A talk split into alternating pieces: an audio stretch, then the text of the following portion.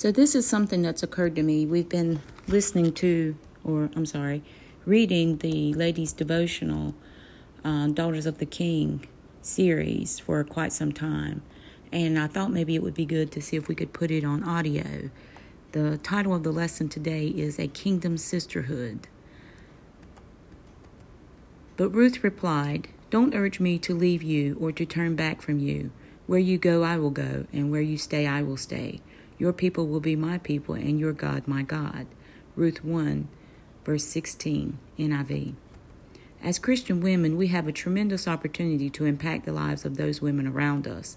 We love support, with love, support, encouragement, words of wisdom, and compassion. To have a true love for sisterhood is a beautiful thing. Unfortunately, nowadays, there is so much envy, competition, and jealousy that we don't find the freedom to be who we are with those around us. There is something to be said about women helping women. It speaks volumes when we are like minded, when we deeply understand each other's joys and challenges within our unique lifestyles, when we are truly full of joy with our sisters' achievements in Christ, and when we celebrate each other and take pride in being a part of that growth. It glorifies God when we are women who are there as accountability partners, understanding that you may have flaws, but loving you anyway understanding that you will fall many times, but holding you up anyway, understanding that you're not perfect, but seeing you through the perfect eyes of Jesus Christ anyway.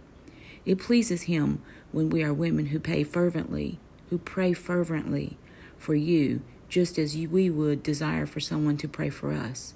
When we don't judge or criticize, but correct in love when needed, and women who push you towards your destiny with words of hope and courage.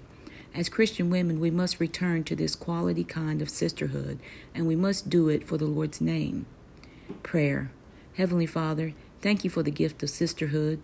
Thank you for those women that surround me. I pray that I am able to offer them the type of friendship that pleases you, a friendship like the one of Jonathan and David, and like the one of Ruth and Naomi. I pray that you always help me lead by example, and I pray that I am able, through you, to impact the lives of those around me in Jesus' name I pray. Amen.